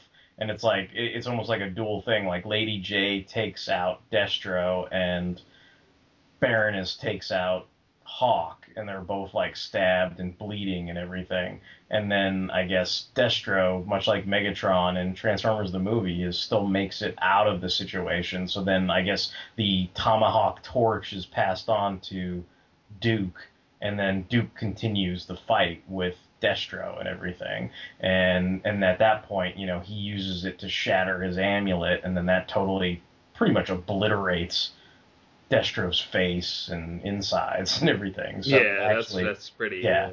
So Maybe is that like is Destro's face maybe what you expected Snake Eyes to look like? Like almost yeah, like yeah. I mean, I mean that that's more along the lines of something that that would make somebody like recoil in horror and vomit and and that kind of thing. You know, that that's something basically that you like. Please put that in shadow or please cover up. You know, because you're going to make other people nauseous. You know, as opposed to you know, I, I guess I guess the, the the thing about Snake Eyes' face, it, it even kind of reminds me of the guy on Boardwalk Empire, where if you just took like some kind of appendage and placed it, you know, basically like the Phantom of the Opera type thing, where it's like, look, as long as you've got that one bit covered up, then everybody else kind of, you know, looks at you sort of, you know, like you have basically almost an unmarred face or they can they can sort of put it in the back of their minds and, and forget about it. But it's like when your entire face is is like what Destro's looks like in that one panel. I mean no amount of you know you basically have to cover up entirely you know like there Yeah. no, there's no you know there's no makeup there's no you know quick kind Yeah, of you bet- mask that can just cover the the one affected portion of the face. You know, it's like it's basically like it's everything. You know, so hmm. And then it turns out like the gun that Destro's been using is something called Mini Megatron, like where it's a little tiny Megatron that it like and it's got a little file card that says propaganda tool created by Megatron's enemies to mock him, embraced by Megatron and given as a gift to his devoted disciple Destro. And then Duke just steps on it. Yeah. so I think that that was pretty funny. I thought it was kind of And then- funny that they they go into how Hawk gave Storm Shadow a swirly in the toilet. that that also made me crack up. Yeah, like I like the like the editor even is like, whoa, he gave Storm Shadow a swirly, like like in, in, in a little editor's note. Like that's that's great. it's like that's how badass Hawk is, even though he's on his deathbed right now. I also like like he mentions it in the commentary, like Scioli and Barber, but like they give they give Hawk like white hair to like kind of differentiate him mm-hmm. from mm-hmm. Duke, because like you know in the old comic like they were both like blonde headed Yeah, they, guys. they, they always tried to do something like that. Like in the comics, they were both blondes and, and kind of had the, the army crew cut and everything. But it, when when Hawk finally showed up on the cartoon series, it's like he had really dark black hair when he would take off his helmet, as opposed to Duke, who had the blonde hair. So yeah, they were. I think I think they were always trying to find ways to reconcile that, so they didn't look sort of like cookie cutter. You know, it's like oh, it's like what, uh, Steve Rogers, Clint Barton, and you know, Johnny Storm walk into a bar without their costumes on. It's like, how do you know who's who? You yeah, know, type thing. So and it it doesn't it doesn't look like Hawk's gonna be okay. So No, like, no, it doesn't. Yeah, yeah, but can we? you know a, can we talk? You know what's funny? I I felt so relieved because the minute I saw Mega Megatron come together, basically he Megatron like uses his you know black heart and the Matrix and all this other stuff to you know his black hole of a heart to basically bring tons and tons of Autobots onto his form, and then he makes this collective monstrosity that eh, with him at the center of it all controlling all these different forms. And so he calls himself mega megatron. And i was like man that looks like vagina face megatron from the movies. And then like sure enough in the commentary Yeah. I, I was you know basically you know i'm like i'm like oh vindicated. yeah, Yeah, I was vindicated. This this the, this is totally what Scioli intended, and I was like, I, I I- you know, I, I I I did definitely though have the whole uh like I don't like Mega Megatron, you know, and I'm like that's kind of how I feel about Vagina Face Megatron from the. It's uh, like he's like it. it uh, I forgot Scioli or Barber says like you know movie Megatron kind of looks like a big pile of scrap metal, so that's why he looks like that in this comic. A big like mishmash of junk. Spare me, you gaseous sycophant. You know what you are told, which is nothing. Did you want to talk about the death of uh, Doctor Venom? Like I, I thought that was pretty funny. Like where Doctor Venom's kind of been standing in the background while while like you know Hawk and Destro and Duke have like this you know like battle to the death, and then he's kind of like I can't fight, like I'm a non-combatant, and then Duke's like you know kind of after like Hawk dies, like Venom's like grinning, so Duke just stuffs a grenade in his mouth, and that's the end of that. Yeah. and he, he explodes in the background. Yep. Yeah. But uh, yeah, and then after that, um, Scarlet kind of goes into the Matrix to like recover Prime, basically. So like that was I thought that was a pretty nice scene where Prime is kind of like you know I'm a leader like I'm I'm not used to following like someone else and like Scarlet's kind of like don't worry like I'll I'll lead you out of here. After that um the Nemesis shows up like the Decepticon flagship but it's like shipwreck has like commandeered it basically and he like kamikazes it into Megatron and Megatron or Mega Megatron and like knocks it apart basically. So that's a pretty like epic scene. And then we get the the sneak return of Planet Earth. Yeah, It- like up until this point, yeah, we all thought Planet Earth had been destroyed, but it was just hidden behind a giant like cloud of like dust or whatever. It, it's weird. I don't know if they're trying to suggest that no continents were really hurt by the impact because they talk about oh the new continent and like clearly it looks like it's you know dead smack in the center of the Atlantic Ocean. But then part of me thought to myself, I was like, man, like Europe and Africa got the raw. Like it, it, to me, it kind of looks like, Like Europe and been- Africa must have Yeah, been clearly affected by that, but like But- massive tidal waves probably. you know, yeah. but but they don't really seem to address that that portion of it or anything like that. Yeah. And then like on Earth, it's like Flint leads like an expedition to go wake up like Joe Colton, who is like in, have been in like cryo sleep. I guess I don't know. Like and then he he looks like Highfather from like the, the New Gods, Mm, mm. basically. Yeah, no, I can see that. I, I didn't I didn't make that connection, but I totally see that because he's got you know the long white hair and white beard and everything. And then and then I think they, they were saying this was related to like some uh, more recent real American hero comics from IDW where Larry Hama said that like there was a, a pit inside the pit or something like that. So I was like, oh, okay, like that's that's something, you know, uh, kind kind of like when you brought up like Rescue Bots Blades, you know, like like it's it's kind of a almost modern recent reference rather than a retro reference, you know. Yeah. Yeah, it's interesting. Yeah, it's like a giant eyeball, like in the center, like at the bottom of the pit, and that that kind of pays off like later. I guess uh, Billy shows up again when Sna- Snake Eyes kind of finds Cobra Commander his helmet because he's lost it, and then Billy shows up, and like you said, like now he's got both his like transformer limbs and his other two limbs are like reptilian limbs. You know, so- I, I don't know if they ever said it, but I mean, this is kind of reminiscent of what I was expecting in a more subtle way, where they had. You remember like those Star Force type GI Joes at Yeah. all? You know, like some of them had the big blocky spacesuit aspect to them, and then other ones had the weird, like you know, kind of alien reptilian tentacle cobra parts of him, and it it almost seems like Billy is half the bad guy from Star Force, whatever the hell those were called, and, and half the good guy from Star Force, which you know seems to be the role he ends up playing in this. You know that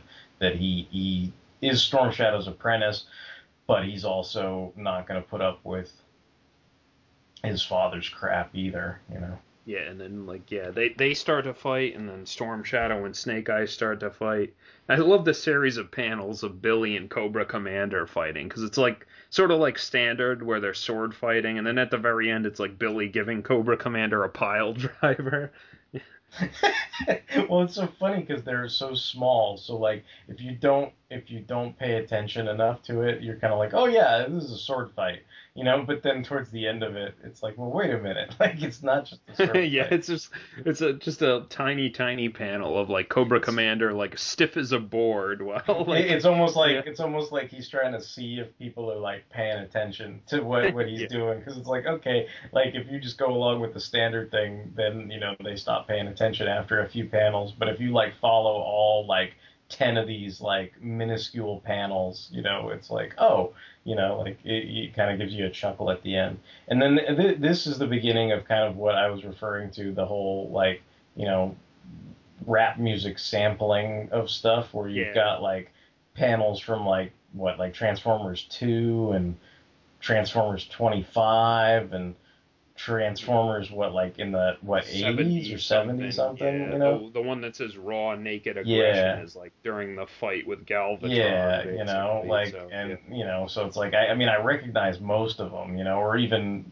it might even be from Transformers Three, the one with um, Spider-Man, even though they they probably can't You know, reprint the, that. the very the very bottom one, like in the middle, I think is actually from the issue of GI Joe that crossed over with Generation Two. Oh, Like when when the Cobra Castle is like firing on Megatron. Okay, basically, okay. Like, yeah, because that that you know this this page kind of confused me because I guess it's supposed to represent that Megatron is still like alive basically and he's like recovered but like I don't there's no like new art on it so it's just like it's a random collage in the middle of the story yeah, that's that's that's kind of what that that's why I think. I mean, I I get. I, I sort of get it, but but it, it, it didn't work for me. I guess like the Yeah. the, the Duke and and or I'm sorry the the Hawk and and Destro thing with the panel on the back. You know, like that worked for me. But this one, and I think some of the later ones that we'll we'll run into later, like it didn't quite work for me. It's like it's almost like it's like an ad that interrupted the sword fighting panels or something. yeah so then the next page you've got Storm Shadow and Snake Eyes like finishing their rivalry basically like Snake Eyes like stabs Storm Shadow through the chest and Storm Shadow's like like cool like cool stab bro I think like a Scioli says in the um or Barber says in the commentary that it was supposed to be like a like lone wolf and cub like homage or Mm. something where like whenever he kills like an enemy like they have some kind of like soliloquy before they die or whatever so Yeah, yeah, I can see that. but yeah, that that was actually really touching. Where Snake, Storm Shadow was kind of like, you know, we were best. You know, but maybe it's commentary on like Storm Shadow's like history throughout the original comics, where he kind of comments on like how like we're better as enemies basically than like friends, because you know I think we make each other stronger when we're rivals. Yeah, well, I guess I don't know how strong you are when you're dead, but uh, yeah, but but I, There's a- I I guess I can I, I can look past that and, and try to appreciate it for for its intent, you know. Yeah. And then um it turns out like, you know, uh Cobra Commander has a bunch of his like subordinates like all like hold guns to Billy, so he wins the duel by like default basically.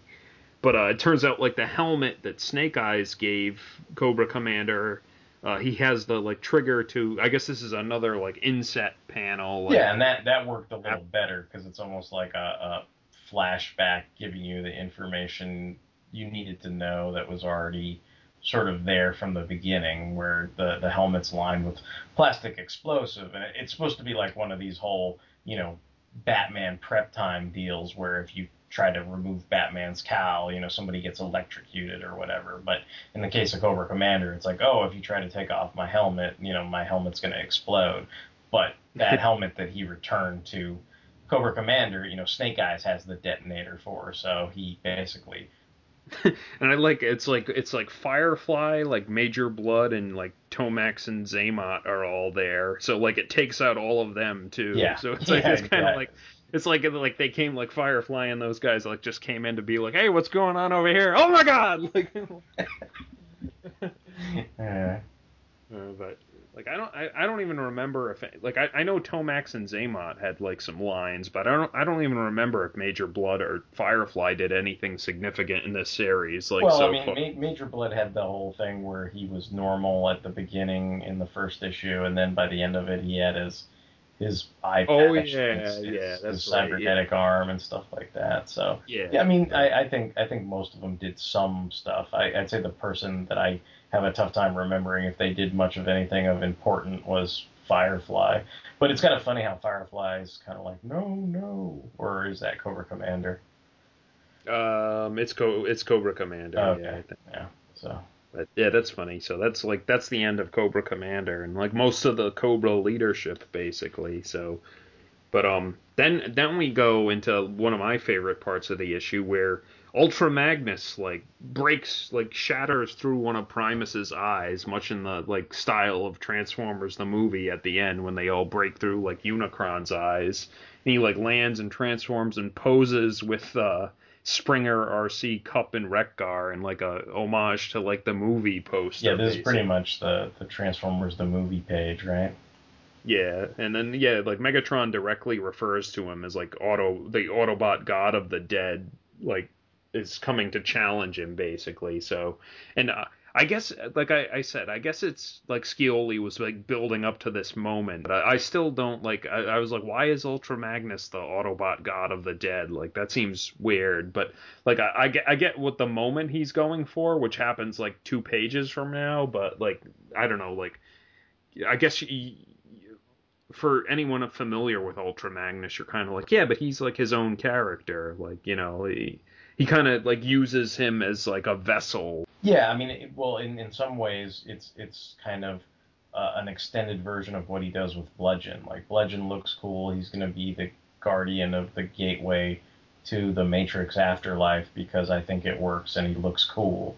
And I, I think much in the same manner, it's like, oh well, Ultra Magnus, like, you know, is always facing down death. I'm going to make him the god of death, and he'll, you know, it'll look cool when he's like swimming with Optimus on the river Styx, and you know, and and for Yeah. the, the later panel we're about to get to.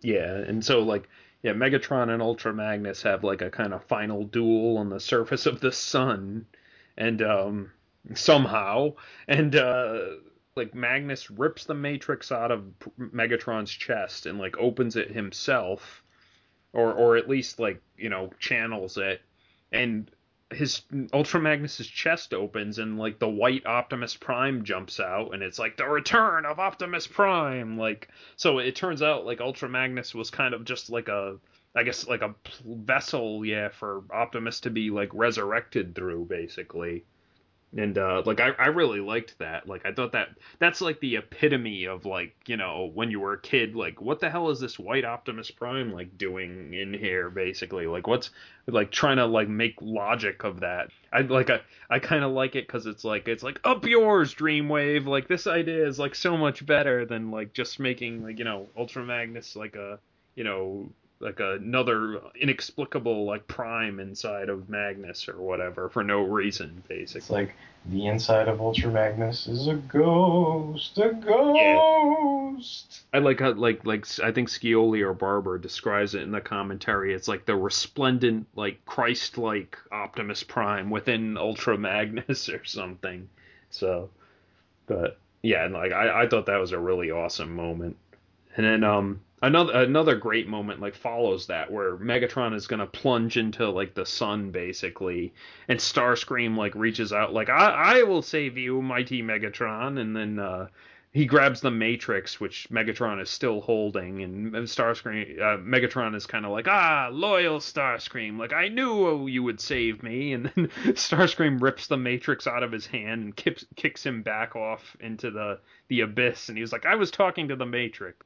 And then yeah, um, Megatron kind of plunges deeper into the sun, and then the Matrix kind of like changes hands a bunch of times, where it's like Laserbeak takes it from Starscream, and then a bunch of like Joes using jetpacks like catch it from Laserbeak, and then like Raptor and who is that like Nemesis Enforcer, I Yeah, think? Like yeah, like take it from Enforcer. them and then like Bumblebee finally like takes it from Raptor and Nemesis Enforcer, and then finally like Prime gets it again and replaces it in his chest. I'm sorry, the whole panel with with General Flagg parachuting down on the American flag, and then off to his side is like the fucking Ghost Wild Bill going like yeehaw, like that's that's hilarious. Yeah. It looks it looks like Wild Bill can just like do like shoot guns with his has like finger guns or something now because he's just going bang bang bang bang bang. yeah, that's that's friggin' awesome. Yeah, but uh, now like the only thing to be wrapped up is that Primus is still kind of eating the sun. Like uh, yeah, I bet you forgot about that, but like that's that's still a thing that's happening. At this point, the sun kind of looks like apocalypse almost because it's it's it's so drained. Like most of it looks like a gray husk, and there's just little fire pits that are still kind of burning on the surface and everything.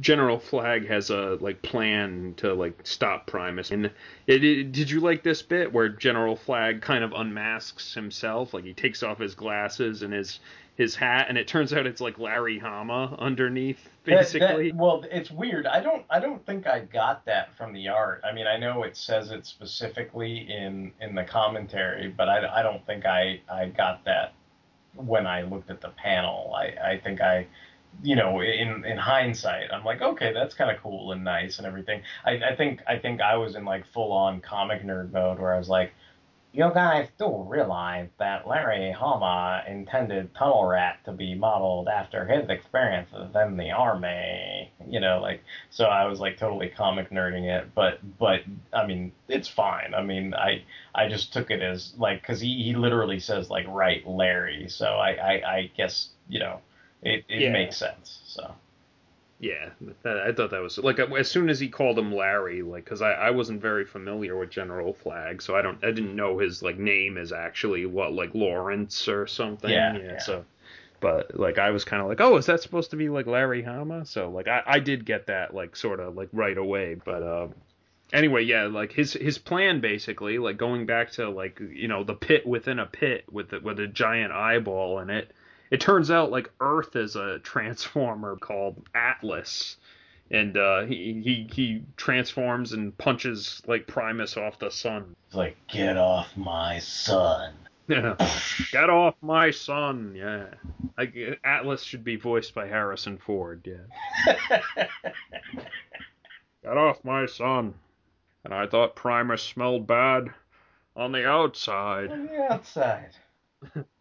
That's that's that's pretty a pretty awesome page where yeah the like um Atlas is a giant robot that like I described like who, who trans is basically Earth is his alternate mode so like that's pretty unique.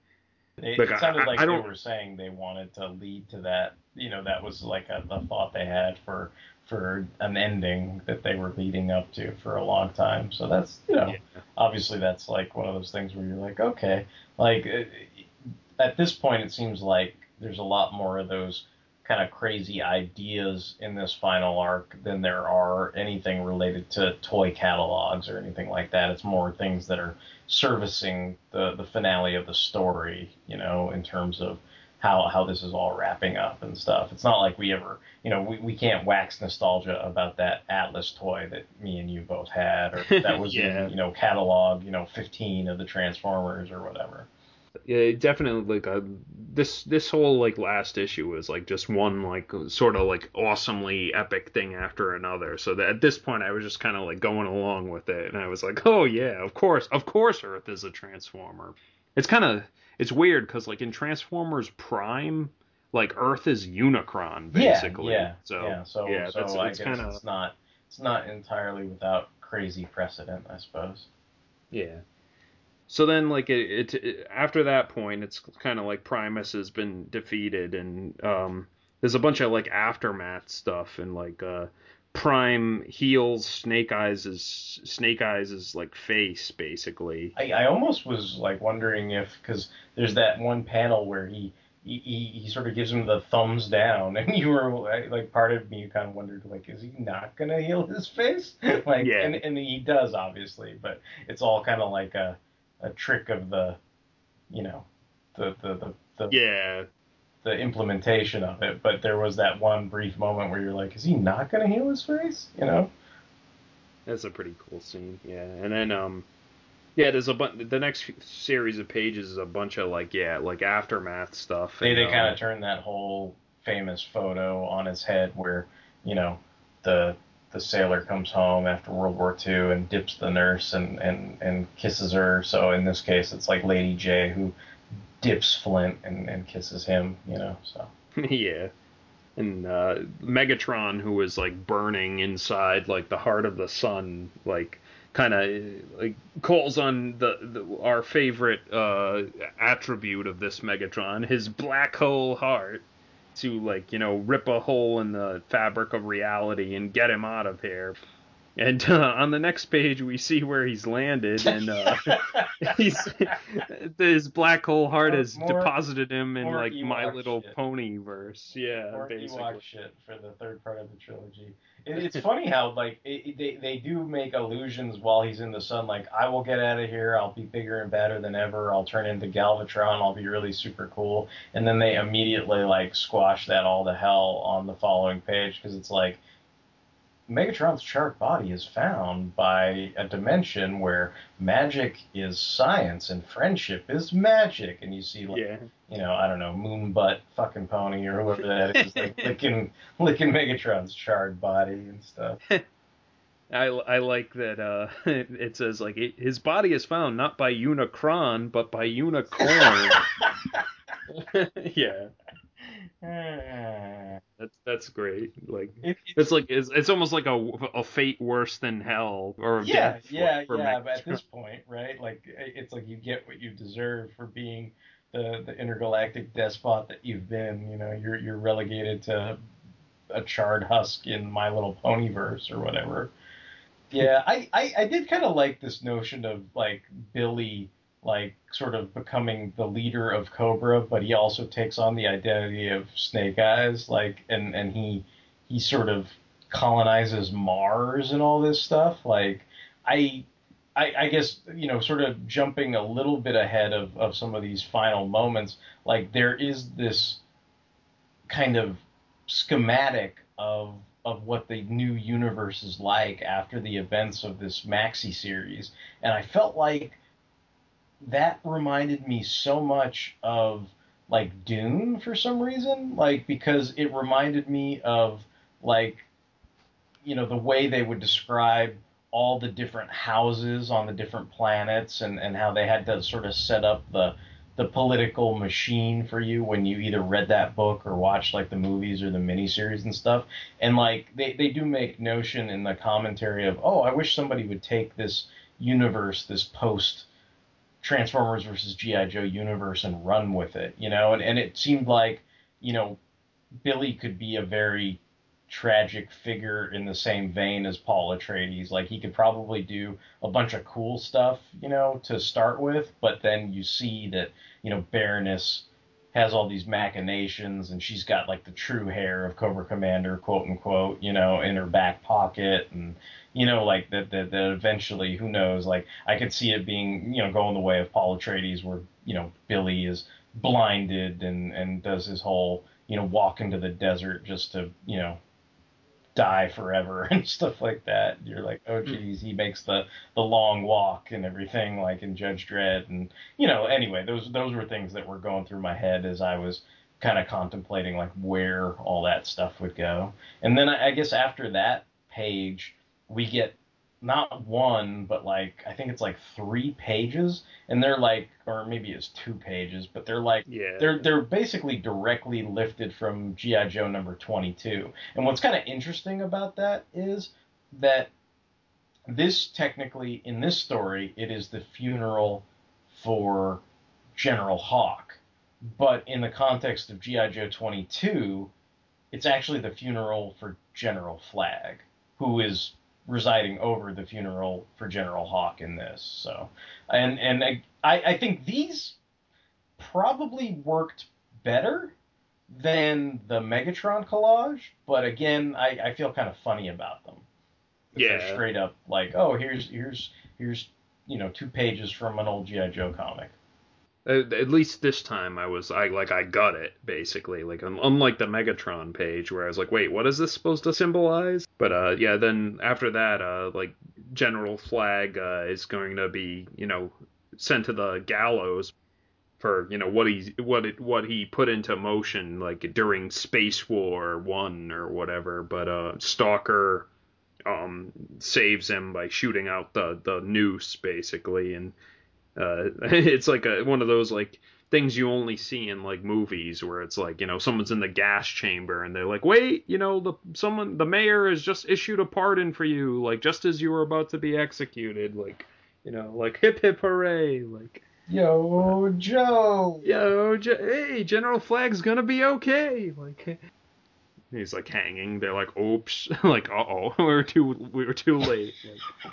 Like, So I do gotta say, like, even though this is supposed to be an homage to uh, Uncanny X Men, I was totally like, this is new levels of Lobster Woman, what the fuckness, because basically like, Snake Eyes and Scarlett are all happy living with like all the Joe animals on um, Scorponok, like in this sort of serene, you know, like basically there's like a log house that's built on top of Scorponok's tail, and it's this nice serene environment, and they get this wedding invitation, and the wedding invitation is from CoverGirl and Brawn.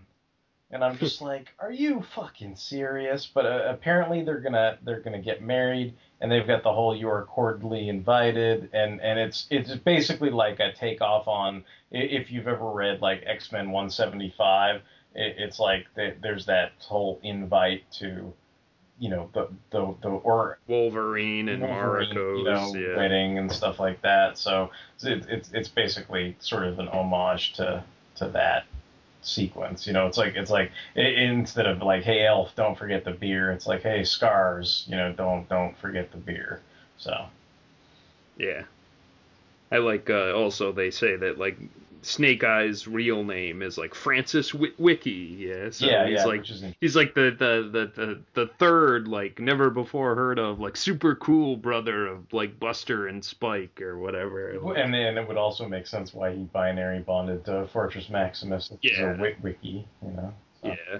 But uh and then yeah, you get to that um like you said that big like sort of uh chart basically of the post-war solar system where it like describes all all these like potential for new stories. Yeah, I mean, I, I, think all of those are kind of interesting. I mean, I, I kind of share Scioli and Barber's like thoughts on, oh, I wonder if somebody could take take this and run with it, maybe, you know?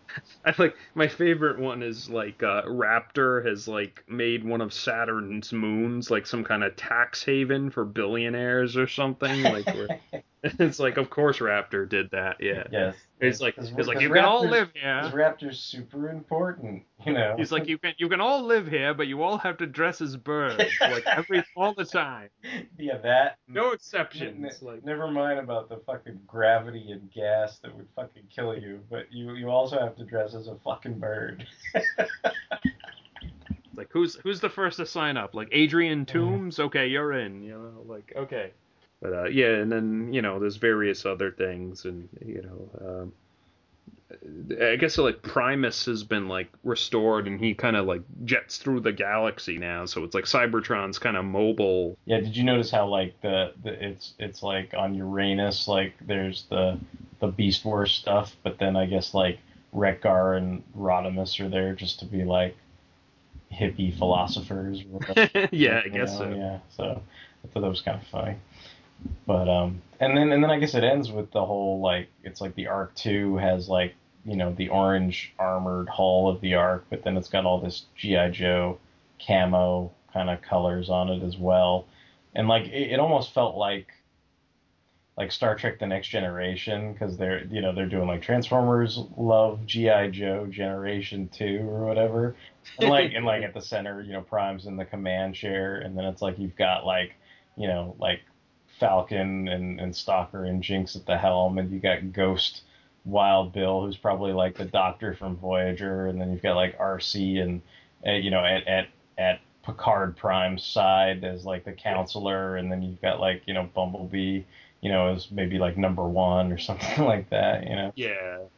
I think like I I think like I said, I think Wild Bill is more like a like techno like Silver Surfer guy or Mm, something than Ghost. So yeah. maybe or more, maybe, more like Data, I don't know, than than Yeah, I don't- yeah. I don't know, but I don't know, maybe he was infected by Elsa's or something, yeah. But and then stupid Quick Kick's over there on the right, like posing with his nunchucks or whatever.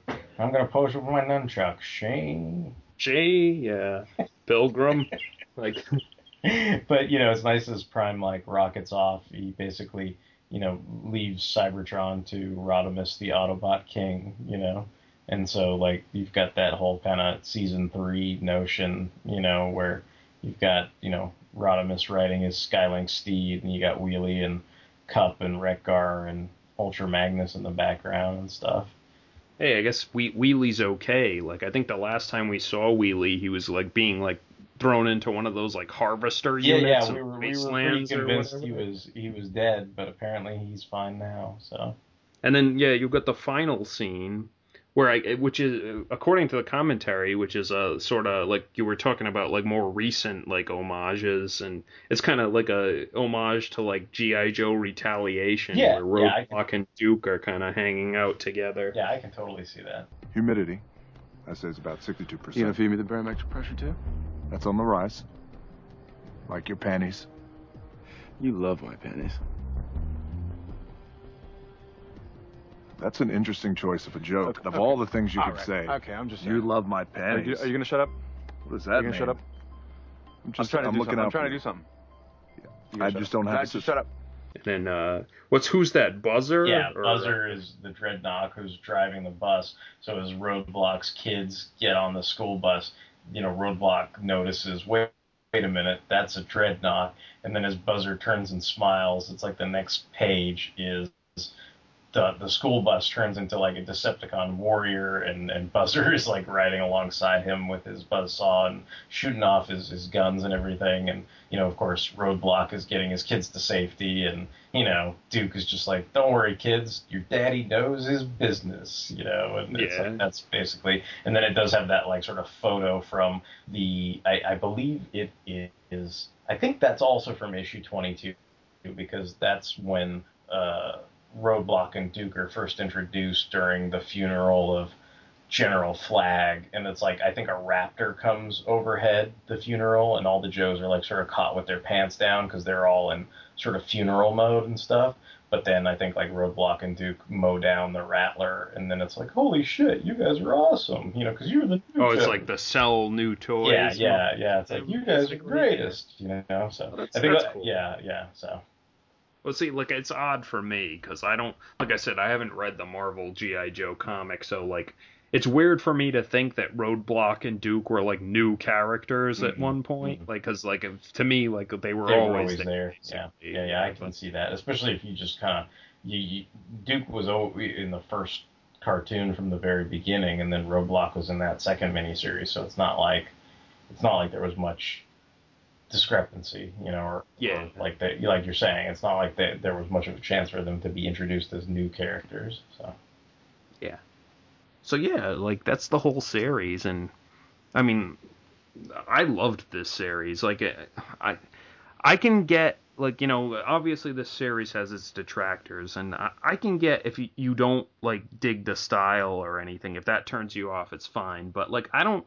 I don't like it when people are like, "Oh, it's all like baby drawings or like uh, outdated, you know, whatever." Like, and I'm like, "Well, he's he's trying to like homage something from the past. But I, I don't know. I take offense when they're like, you know, oh, it's like bad artwork. I'm like, it's not. yeah, It's. I think yeah. it's it's very technically very technically savvy. Like uh, uh, like you know like it's very competent artwork. It's just trying to ape something that like you know obviously is an outdated style, but it's no less like you know Well, you, you, just get mad when people kind of dumb it down to the point where they say, this art's bad, I don't like it. And it's kind of like, well, you, you, you know, you, you don't have a greater appreciation for one art in general and what he's trying to do and, and what he's accomplished in these 13 issues. I mean, you know, Yeah. you, you can go back to reading, you know, whatever style you like. And, and a lot of it is very aesthetic. You know, it's like they don't like his aesthetics, but that doesn't mean that what he's doing isn't technically proficient and it doesn't have a lot of thought and care put into Yeah. it either. You know, like like I mean eh, yeah, so it's just like everything is like bursting with like creativity like in this series basically like and yeah like i had a ton of fun like reading it so like you know i'm glad i'm glad i i turned you on to it too Yeah, so. yeah, no, this was this was a lot of fun to read. I, I enjoyed reading it. There's there's always lots of cool things, and it's fun talking to you about it because you always point out things to me that maybe I missed or or you know like you know we're talking about the whole you know Stephen King son thing and and, Yeah. and you know the the notion about Larry Hama you know Larry being General Flagg in this and stuff like that. So there's always Yeah. there's always fun stuff that you oh, can yeah, no, you can bounce vice vice vice versa. Because like I said, I haven't read the Marvel GI Joe comics, so you can point out those Yeah. things to me. Yeah, yeah, So- and it's like there's there's lots of fun things that you can you can kind of bounce off one another when you get together to talk about this. And then you know the other thing that that I'd mention is I think there's like a, a backup promo for like his new Scioli's new comic. Well, I guess by this point it won't be new by the time this is released, but there's uh, the the backup for uh, American Barbarian, which I guess is his new creator-owned project from IDW, and then something I was kind of looking forward to that I thought it would be worth mentioning, you know, on this podcast, and it'll probably be out by the time you know this goes up or whatever. But you know, Tom Scioli is doing a backup strip in DC Comics Cave Carson, and it's going to be a backup strip of superpowers, which I'm really looking forward to. It's part of their Young Animal imprint and stuff. So yeah, that, that- you know, hopefully totally by the time you're awesome. by the time you're hearing this, it'll long be out and you know kind of be a big hit or whatever. But I'm I'm definitely you know w- w- however that plays out, you know, I'm I'm looking forward to that for sure. So. Yeah, it's kind of like well, it's kind of since he's kind of like aping like Jack Kirby and stuff. It's like he's graduating to like the real thing now or yeah, something. Yeah, yeah, almost, totally, yeah. totally. Like he, he obviously caught some eyes over there at DC and let him, you know, they're gonna let him kind of do his thing in a in a backup strip or whatever. I I, I kind of find it's funny, and not not to insult anybody who's a fan of Cave Carson, but I did have that notion of like, wait, like shouldn't shouldn't Cave Carson be opening for superpowers and not the other? You know, like I was like, wait a minute, like why is superpowers the backup strip? You know. why are they yeah, the Like, second I'm like- act? Yeah. Like why? I'm like, why is you know? I'm like, why is Guns N' Roses opening for Green Day? That doesn't make any sense. Figure that. Hey guys, this is a fun episode of Figure That, where we talk about action figures in the modern day. One of the things I want to talk about now is Titan Masters. Titan Masters is the new line from Hasbro. It's been out for a couple months, and it's just building more and more steam. One of the things I really wanted to talk about, though, was the four Autobot Headmasters that were actually from G1. If you don't know who they are, they are Brainstorm, Highbrow, Hardhead, and Chrome Dome. These were original characters back in the day, and they've gotten updates, and I really like the updates. They are really fun and exciting, and toys I was really wanting to get. That hasn't happened in a long time with some of the things that have been going on with Transformers. So I want to go into detail not only about like how much I like them, but how they have changed a little bit from the G1 aesthetic, despite one of the things I like about Titan Masters is how much they have maintained a G1 aesthetic. Because they basically have just upped the articulation and just changed small things. Now, with the four characters I'm talking about tonight, probably least popular is Highbrow. I got stuck with you? I was hoping for someone who at least approached my own intellectual capacity. Highbrow is a twin rotor helicopter, but he's really cool. He looks like a jet helicopter. He's got a very sleek look. Even though it's kind of boxy, it's weird how it works. And when he transforms, he is a very cool action figure. The only thing that's different about him from G1 is probably his face. His original face was more angular and more, I would say, alien almost. Uh, that would be Gort. In this version, he's Xort. His name is Xort, X O R T. It, it's a thing that happens. But it's really cool how he looks. He, he, he has that kind of really cool cartoony vibe. He has the twin Rainmaker rifles, and he's just a really nice figure. And I really enjoy even just like fiddling with him, making him into a helicopter mode and posing him as a robot. He just looks very arrogant and just really cool. I, I really enjoy how they've updated his aesthetic. Moving on to the next one, my favorite character, which is not always the favorite character for everybody else, I know Mike will agree with me on this, is Hardhead. Hardhead is a four-treaded tank. He is big, bulky. He's a bruiser. He was on Orion Pax's shuttle. He's kind of like a tough guy, bodyguard. Shot Nightbeat in the head one time because he does that. Uh, this one is very much G1. It's not so much G1 cartoon, but G1 toy. The G1 cartoon, Rebirth, is him with a mouth. The original G1 toy had a faceplate, and that's what he does here. And I really appreciate that because I had the original G1 Hardhead toy, and I really liked that look. And I know there's some people who don't like that, but this was really cool. I like the fact that he is G1. I, I just want a good hardhead, and I got a good hardhead, and I'm really happy about that. That made me really excited. Um, his character that makes his head is called Furos, not Duros. I would imagine the Duros sisters are a bunch of bitches and don't want their name being used. Hey, Duros! Welcome to the club! You insult us! Probably the only biggest problem with uh, Hardhead is I, I would like him to be taller. There's add-ons for that to make him taller. He's a big, bulky guy, and also he doesn't come with two Shatter Blasters. He only comes with one. But I would like I like all the headmasters to be like they were to come with two guns, just like G1. But it is what it is. But still, Hardhead is is pretty amazing. So the last two characters are both very popular in IDW Comics, but I'm going to go with Brainstorm. I want to save the like possibly the best for last. Brainstorm in the IDW Comics is a crazy mad scientist who's sometimes a Decepticon or just crazy, but he's just amazingly fun to read. And his toy is a Walgreens exclusive. You can pick it up. It is also San Diego Comic Con exclusive. And but I, I like the Walgreens one better. I don't I like the one I picked up, not just because it was cheaper, but because it looks more like him. It's got the teal, it's got the gray. It is a Blurr remold. Don't make any mistake. It is a remold. Unlike some people like Sentinel Prime, I, I want to say the Blurr mold probably came first because that mold looks like Blurr. And I think they just tweaked it enough to make it look like Brainstorm. Those creeps swiping my idea! I'll sue! However, Brainstorm's face is uh, really great because I don't know how to think about it. And when I say that, it's not a, a negative thing. It's because he could be IDW or straight up G1.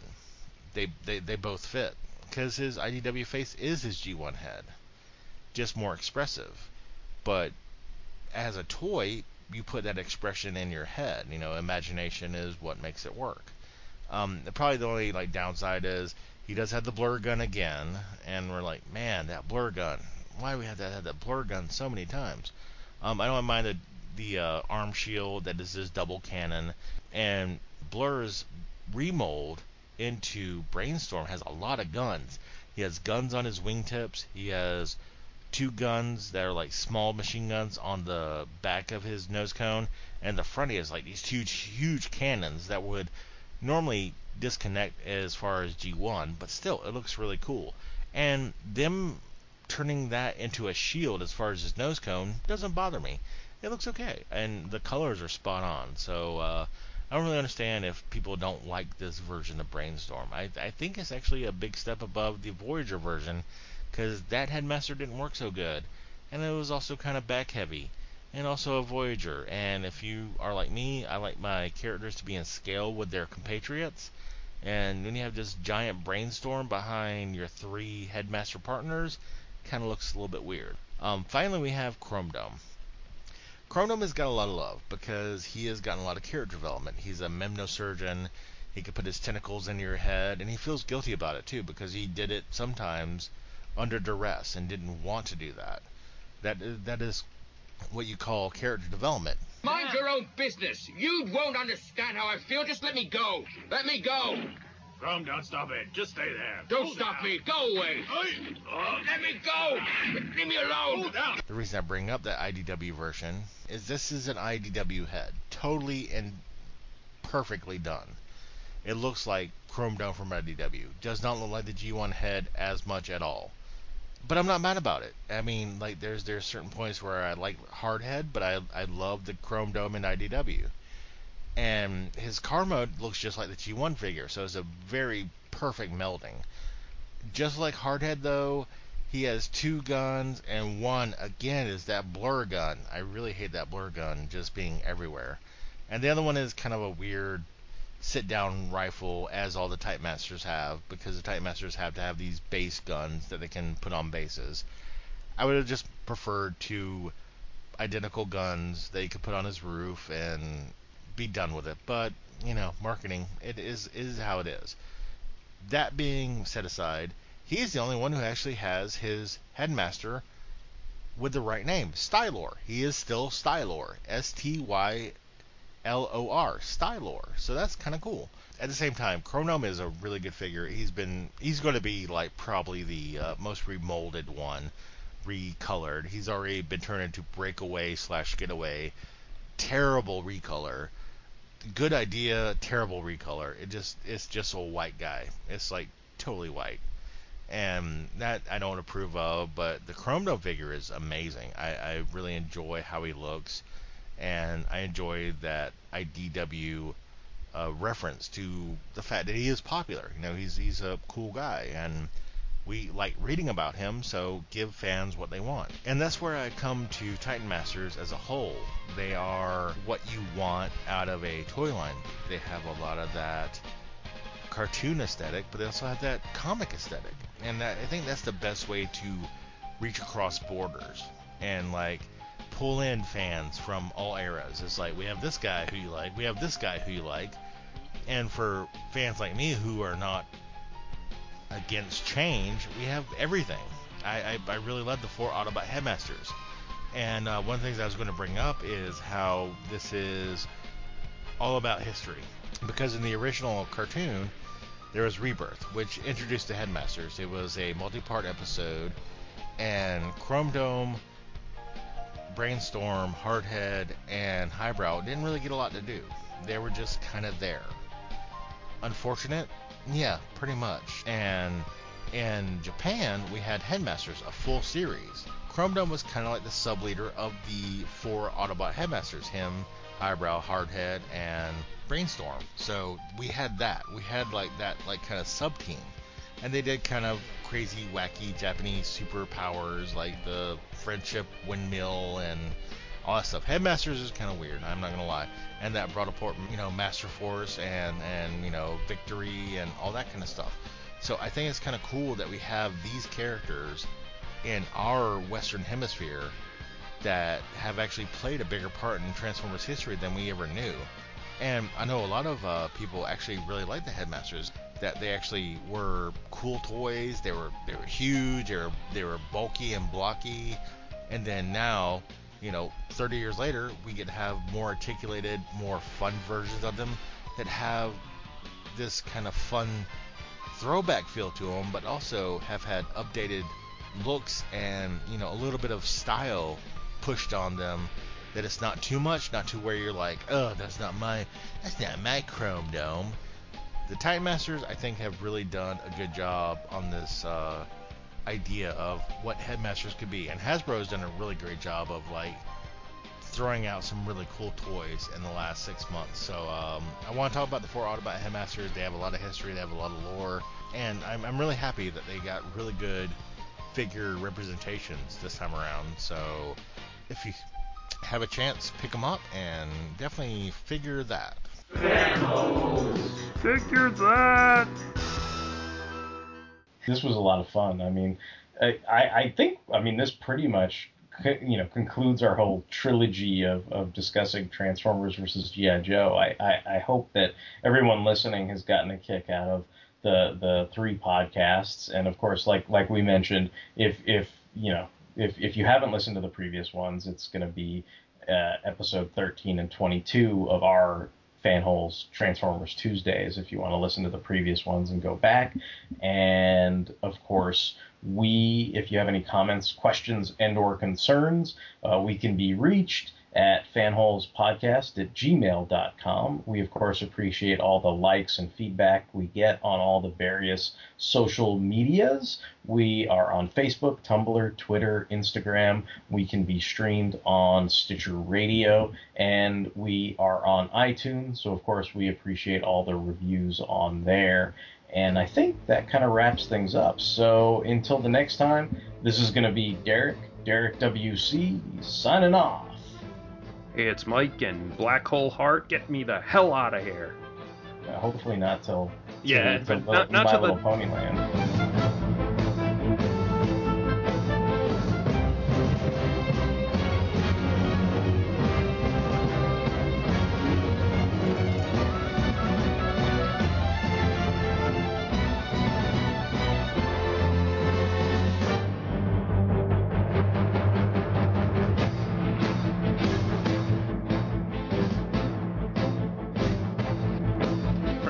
Probably send me to like a Hellcat comic or something. Be like Patsy Walker, no.